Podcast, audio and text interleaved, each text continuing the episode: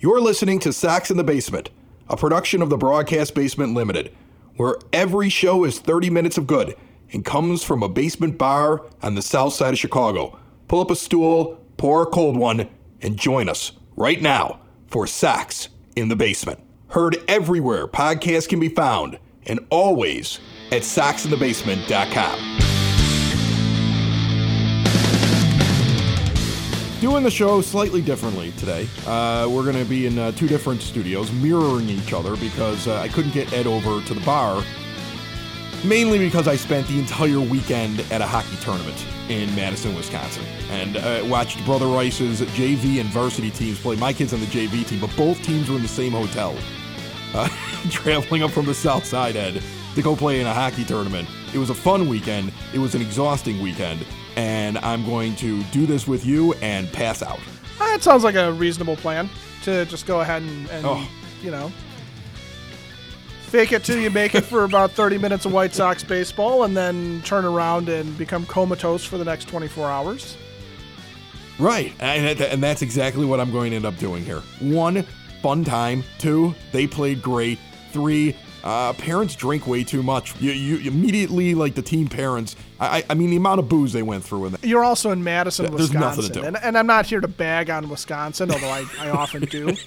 But what else? Really, what else are you guys gonna do when when you're out there? It's not like the parents are gonna be like, all right two hockey teams from a high school.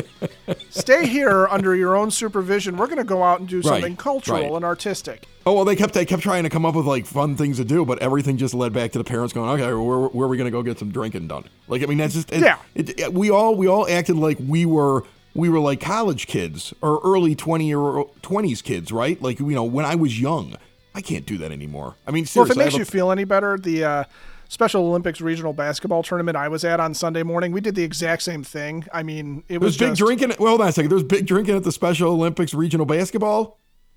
Uh, drinking not so much, but maybe other things. okay, all right, all right. I, we had a, we had fun weekends, that's for sure. There we go. Uh, the White Sox did some international signings, which I think is really nice and they took care of their their arbitration guys uh, right before they would have had to start going to a hearing. They settled with everybody. That's that's all wonderful news. That's a good thing. I'm concerned about the idea though that you probably have about two and a half million dollars of international money left. And I don't know what you're saving it for. If like on one hand, I'm happy that I see a bunch of names we, we've we've talked about that on this show before. We've had guests on that have talked about it before. That the White Sox philosophy over the last couple of years of getting the big name guys like a Luis Robert means they have far less guys in their system uh, than say the Padres who go out and just spend a bunch of money, sign a bunch of small contracts in those international pools, and then have a lot of capital when they want to make a trade. So on one hand, I liked the idea of spreading it out. On the other hand, I would have liked to have seen another five names on there because you got two and a half million dollars that you didn't use. Well, and, and, to your point, are there not three, four, five other guys out there that are deserving of of, of a dart throw? I mean, Anybody. It's, it's, it's money that you're going to spend anyway, or that you would have spent. Can you just throw a dart, see if one of these guys turns into something, and that's what you're doing, and that's what you know signing multiple guys is is all about. And you know, obviously the big name that everyone's going to talk about is uh, you know, Juan Uribe Jr., who is literally from Chicago, but you know, still, um, you're you've got some legacy there, but there's other things. You know, you can read up on on you know Denny Lima and Abraham Nunez and Alberto Albert Alberto. Who's a, that's going to be a fun one to say uh, D'Angelo Tejada, Rafael Alvarez, and you know then you've got uh, Luis Reyes, who's the number 41 prospect, who's actually the big one that they signed. So because that's that's one of the top 50. So you've got you know you're signing talent, you're signing a bunch of players, and yeah, do you really need to leave the two and a half million? Is there somebody else that they're waiting for? Is there uh, a group of guys that you know they're not gonna you know they're not going to put money towards or is the pool that shallow this year? And I, I can't believe it's the last one. I can't believe that it's just there's not enough players out there that are worth throwing into the system to see if they develop. Listen 16 and 17 year old kids that you select in this international signing period right? They turn into 19 year old prospects that you throw into trades.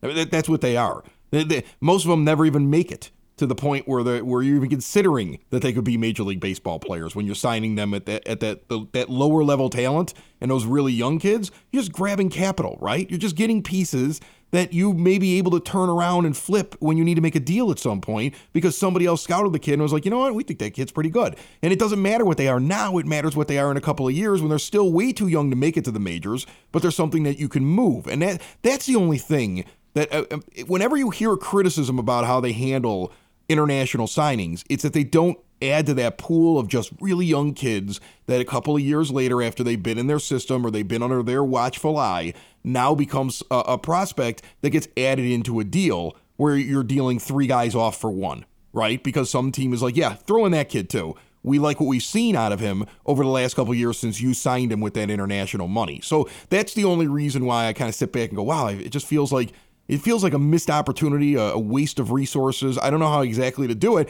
uh, how exactly to say it, except if there is something down the pipe, if they have a feeling that somebody's going to become available that they're still going to be able to go and get, and that's why they're holding on to that money, or they're going to use that money. But I, I, I, to me, it just seems like just sign a bunch of guys at this point, right? If there wasn't a big name and you don't have a big name that you you know you're holding that for, just fill up your system with all those really young players that can later be flipped.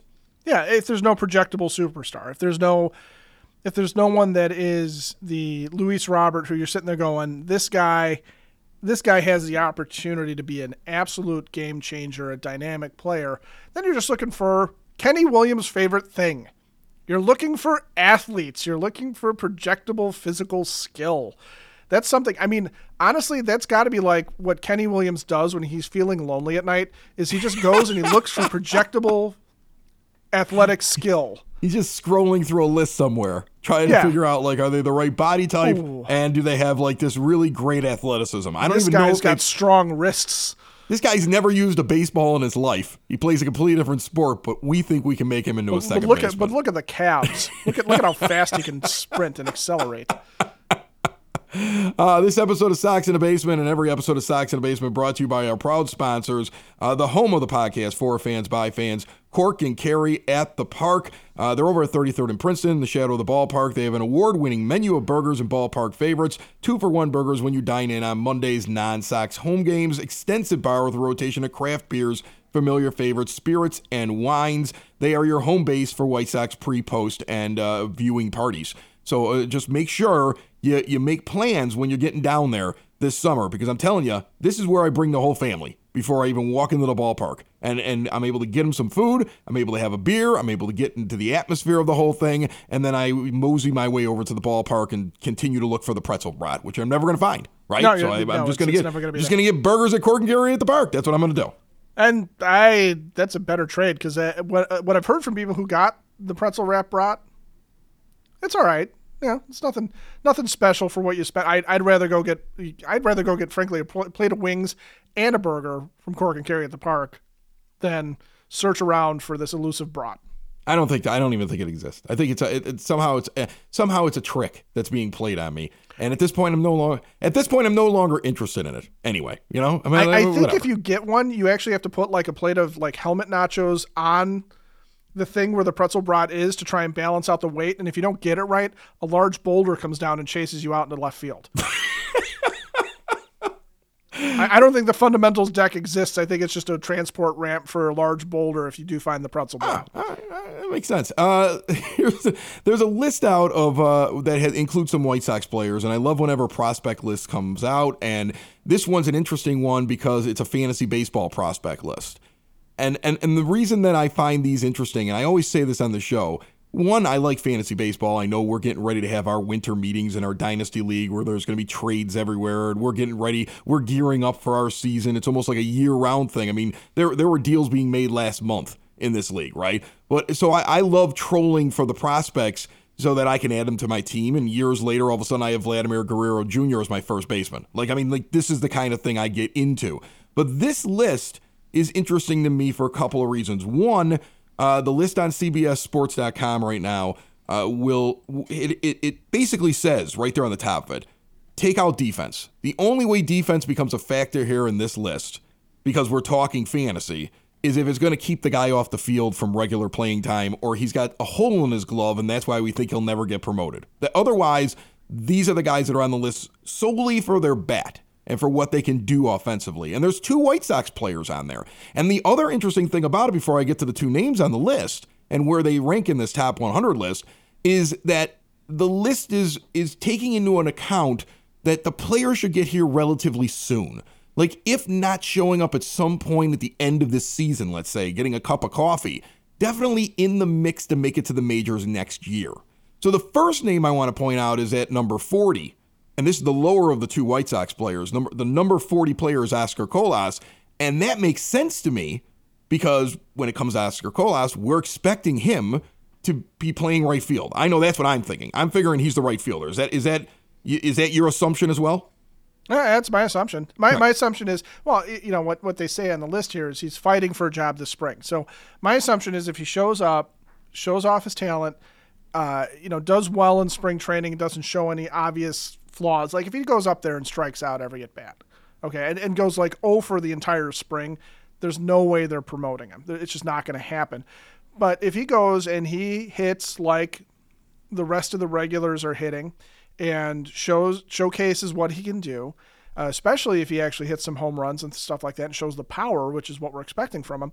Then yeah, I absolutely expect him to break camp, be the starting right fielder, and make it so that you know when we're talking about fourth outfielders, we're talking about Gavin Sheets, we're talking about you know somebody who is a Billy Hamilton or a, a lesser minor leaguer that we're not expecting necessarily to see break camp, and have that starting outfield of Benintendi, Robert, Colas, and really, you know, that he is going to be an everyday contributor. How much, I don't know that I want to project him to sit there and say that coming off of a minor league year where under 481 at bats, he hit 314 with 23 homers and 895 OPS, walked 38 times, struck out 120 times.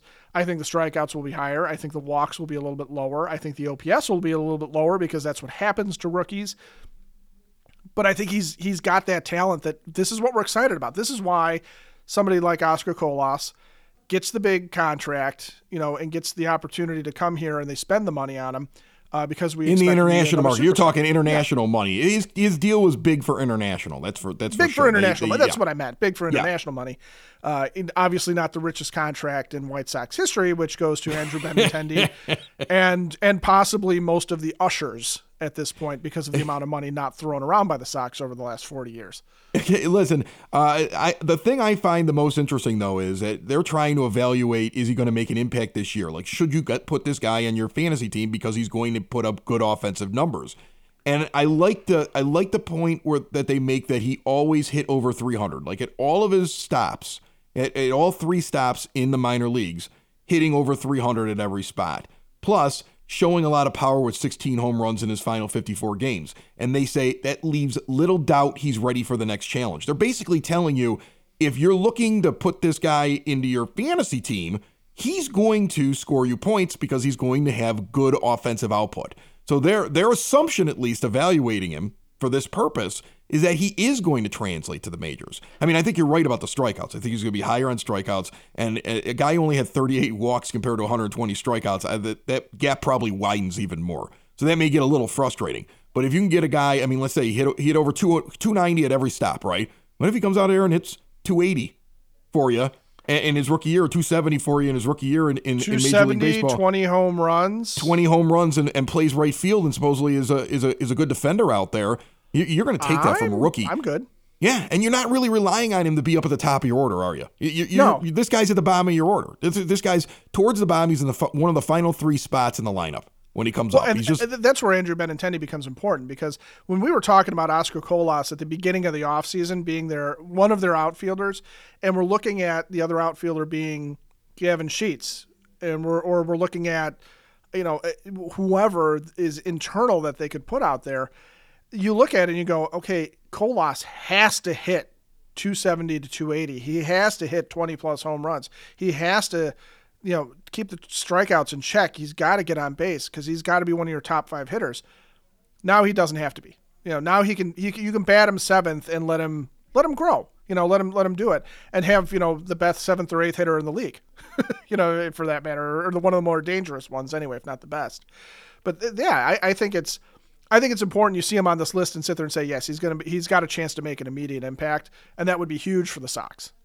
Before we get to the other name on the list and what they said, uh, I just want to remind all of you out there if you got mom or dad, grandma or grandpa switching to a new age of life, you're trying to keep them out of assisted living, or let's say you spent an entire weekend drinking like you were 25 and you're 45 like me and everything hurts. Maybe you need the house set up a little bit so you don't fall down because I almost did it three times just coming down here to the bar today. That's how tired I am. Uh, but if you're in need of medical equipment, in all seriousness, Hyatt Home Medical Equipment down in Evergreen Park has a big, beautiful showroom. They have everything from the latest in CPAP technology for those with sleep apnea to diabetes control. Uh, they they have lifts that get you from one floor to another floor. They can set up the house like a smart home with the touch of a button on an app. You can open and close and lock doors. Uh, you can you can basically set the house up to be so safe you'll never consider leaving the house. A lot of people want to stay in their home as they get into an advanced age or if they've had like a procedure, a surgery, something like that, and it's a little bit tougher to get around, Hyatt can help you out. See all that they can do at HHME.com. Mention Sox in the Basement, get additional money off, and they'll work with your insurance.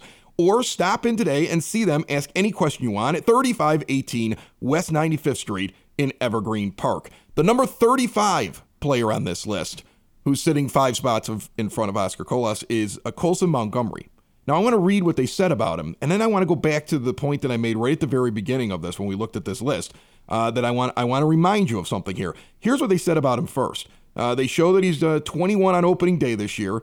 His highest level is double A. They put out his minor league stats and they read it like this. Though Montgomery was selected 18 picks after Marcelo Mayer in 2021, the Corey Seager comp could apply just as easily to him seeing as he bats left-handed, stands an imposing six foot four, and has a swing geared for line drives. The move up the double A late in the year tripped him up a little, but his first full season went so well overall that he's verging on elite prospect status. And they said maybe he gets a late season look. I don't know if that's really something that's realistic, but this guy's moving along in the system.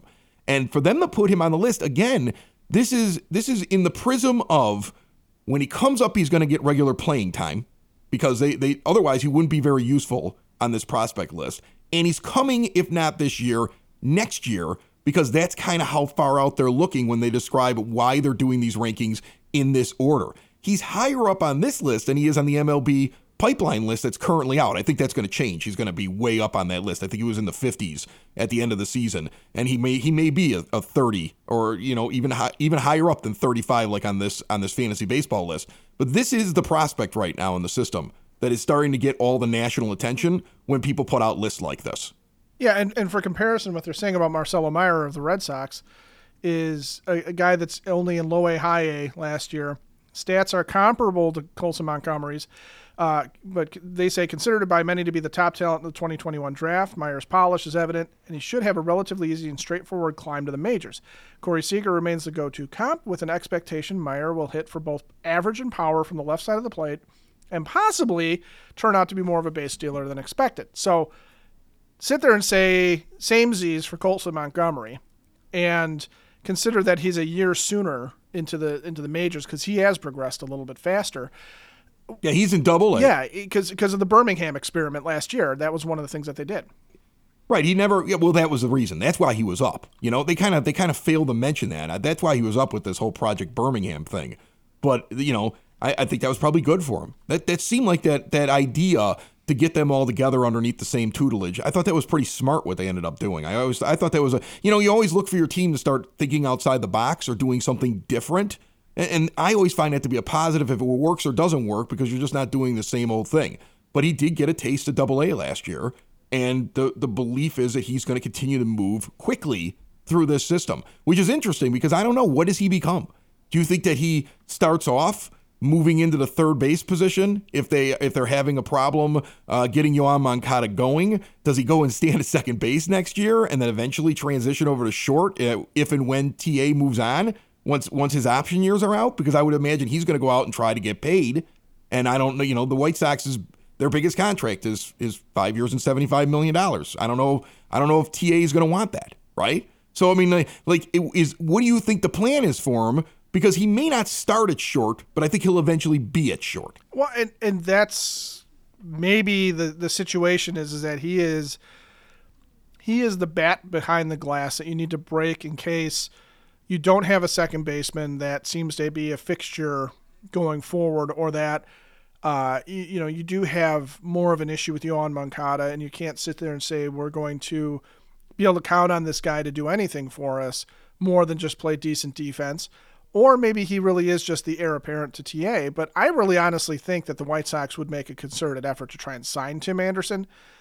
I just don't know, like you said, how much he's going to be looking at the $200 million contracts that have been handed out and the 75 million that's been handed out to Andrew Benintendi as the high watermark for the White Sox and think that there's going to be a gap closure there, enough of it for Anderson. And I and also I, I think it's fair to say that Anderson being in his 30s is going to be a different it's going to be a different conversation than maybe you would have had with a 28 year old Andrew Benintendi or even if Anderson was younger. But I think Montgomery what what I would expect is that they're going to try and give him some positional versatility so that when they figure out where he is most comfortable and best at, they will build around him in that spot. So if if it turns out that he is a lights out third baseman, Yoan Moncada will be out of here as soon as his contract is up because Colson Montgomery that's his spot. If he is really a, a, a you know a top end shortstop, then that's going to impact the Tim Anderson signing and and re-signing an extension. And if it's something where Montgomery is just this is the second baseman of the future because second base isn't isn't a throwaway position necessarily, and it's one of those. Not anymore. Not after the shift. Not after the shift rules yeah. too. You're going to have to have a better athlete at second and, base. And and also, if you are a team that has a good second baseman, you get good production out of second base. That is a huge win. It's it should not be treated as an afterthought position just because the White Sox haven't been able to find one consistently since Tadahito Iguchi almost 20 years ago. Doesn't he though seem like the the prospect that they won't move? Montgomery, right? I, I mean, like whenever you see whenever you see like rumors or what people are asking for or things like that, don't you just imagine that he's probably that guy that when a team asks about him, they're like, yeah, yeah, pick off this list. Like we we have plans for yeah. this guy. You know, I mean, I'm not going to sit go out and say he's untouchable, but I, I would imagine that they, as an organization, knowing that they really haven't. I mean, up until this year, up until last year, when when he moved on to the onto the top 100 MLB prospect list. There had been a dry spell. A lot of that was because guys got promoted. Like they used to have a ton of them when they were in this in the in the remix as you call it, not the rebuild. Okay, but it, they had been cleared off of that list. He's a really valuable piece, but he's also a piece that they could look at three different positions, like you just said. They still haven't figured out second base. You don't know what Tim Anderson's going to be. You know, is he still going to be around in a couple years when he gets the opportunity to go into free agency? So, and, and since he's a shortstop, he can move to either one of those positions, and he could also move over to third base, where again, in a couple of years, if this hasn't worked out, you spent a ridiculous amount of money in the last two years of Yoan Moncada's deal. But then at some point, you're going to sit there and say, that's it, right? He never, he never did anything besides what he did in 2019. And so then all of a sudden you're looking at this guy going, is he the third baseman? So he really has the ability to go anywhere. And that's probably why they sit there and say that it's hard to find that guy. And there's so many questions at those three positions. You probably want to hold that prospect if you really believe in him. Well, and, and also you do when you when you draft and when you sign international free agent stars, you know, the, the, the potential superstars and you spend big on them with that international money, of course. But when you're doing this and you're identifying top end guys, what Rick Hahn was doing, and and again, I disagree with this philosophy as a true rebuild in the way it was sold to us, but it's not a terrible philosophy if you hit on every single one of them. When you identify certain guys, Colson Montgomery falls into that list of guys that you're going to try and build the team around. Okay, just like Luis Robert, just like Eloy Jimenez, just like Andrew Vaughn, uh, you know, and a lot like what Tim Anderson was coming out of the rebuild, or, or Jose Abreu was coming, you know, into the rebuild, I should say, coming out of where their last contention, supposed contention window when they when they sold off Chris Sale and, and Adam Eaton and everything.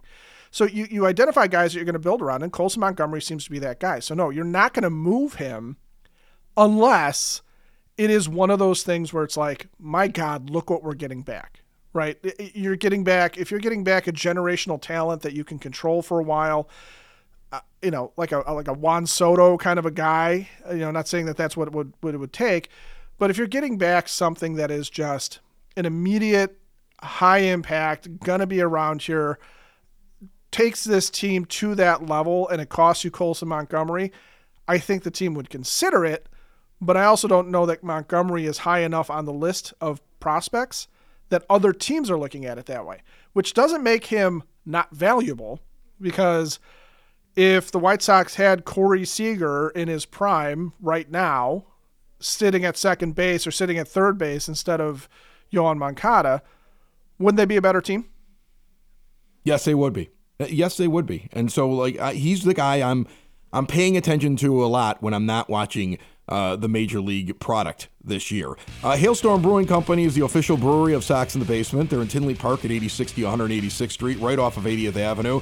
And they got uh, Will Turner there. Uh, he's a year into it now. He's doing a great job with all their, their brewing. Uh, they've got some really big time beers there. They've got uh, stouts and porters, and they've got IPAs that have won awards. Uh, it's the place to go sit down, watch watch guys like making beer, like It's if you're into that kind of thing. And I always think that's really cool. They'll chat with you from time to time. It's a full working brewery with a beer hall type feel, and then and then it's got the the tap room right there, and everything's got this big open floor plan so you can see everything. They got music on the weekends and trivia nights in the weekdays, and uh, definitely go check them out. See the entire list of everything they have to offer uh, at hailstormbrewing.com. And remember, when you're over at Cork and Kerry at the park, uh, they're on tap over there as well. So, Hailstorm Brewing, the official brewery of Sox in the Basement. Uh, th- listen, the the arbitration things where they they came to their their quick agreement so they didn't have to go to a hearing with Giolito, Reynaldo Lopez, Dylan Cease, Kopech, and Jose Ruiz. Uh, that's all good stuff. When I was looking at the list, it's interesting when you go on Fangraphs, it'll tell you, all right, and then remember Giolito and Lopez become free agents next year. The other three guys still are in arbitration. They're just going into their second year of arbitration. And watch out for two new guys that would be arbitration eligible next year in Garrett Crochet and Andrew Vaughn. So uh, it's kind of it's interesting when you see that timeline sitting right out in front of you. But then the other thing that I really just can't get my mind wrapped around. Uh, Like I will never understand the arbitration process because I know it was year one for Dylan Cease and it's year three for Lucas Giolito. So of course Giolito later on is probably going to make more money at ten point four million dollars, but he's going to make ten four this year. And the best pitcher on the staff by far, Dylan Cease, is making five seven. And it just boggles the mind where those two guys end up in the arbitration process. Well, it's because it never goes backwards. You know, when, once once you've established a certain value in this process, you can't take it away from them.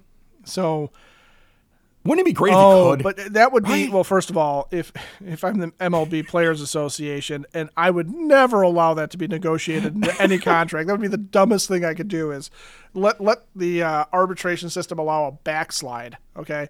because you would have so many guys just fall off the the ledge that way because they you know they get in their first year of arbitration that after having a you know a good solid year or two and uh, they win you know if they win a hearing or they, they get a nice uh, nice contract offer from the team that's you know market value and projectable yeah, they, they they turn into Yoan Moncada and fall apart, and uh, yeah, what, what are you going to do, right? But but it is it is one of those inequities that that I think drives not only fans a little batty because you sit there and go, how on earth, but it also I think drives teams a little bit nuts, and I think it actually drives the players themselves a little bit nuts too because you knew that Dylan Cease was not going to make a jump to the 10 million mark in, in his first year of arbitration, even with the he would be worth season. it. He would be worth it, but they're not going to give that Yeah. to him. That's the thing. That's not how it works, right? Uh, so you're not going to have that kind of a jump.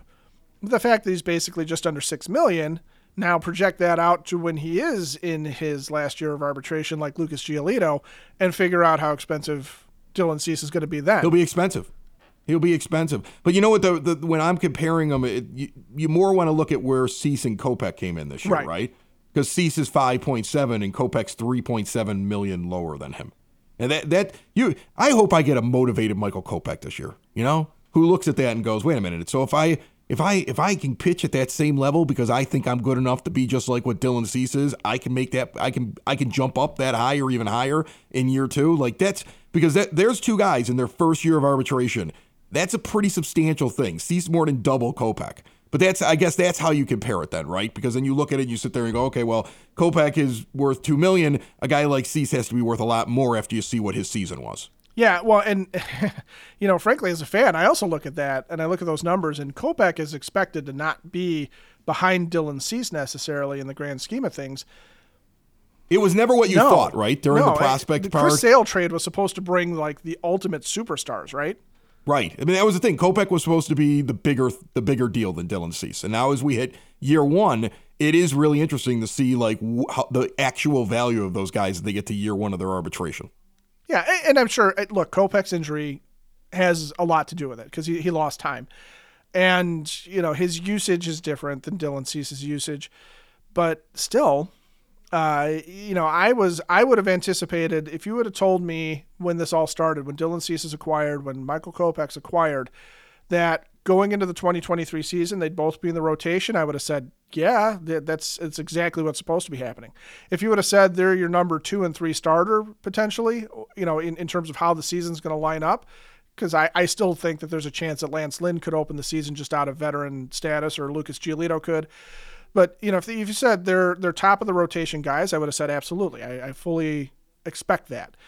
If you would have said that Dylan Cease was a Cy Young runner-up and Michael Kopech barely finished the season on his feet, I would have wondered what was going on there because I would have expected the opposite to be true, where I would expect Dylan Cease to still be learning at this point somewhat. And Kopech was supposed to be the guy that comes out blazing and, and is Justin Verlander at this is point. Is Michael Kopech the most interesting name in the rotation this year as a fan? I mean, yeah, you're you're looking at Clevinger going, okay, let's see with this with this deal that he has.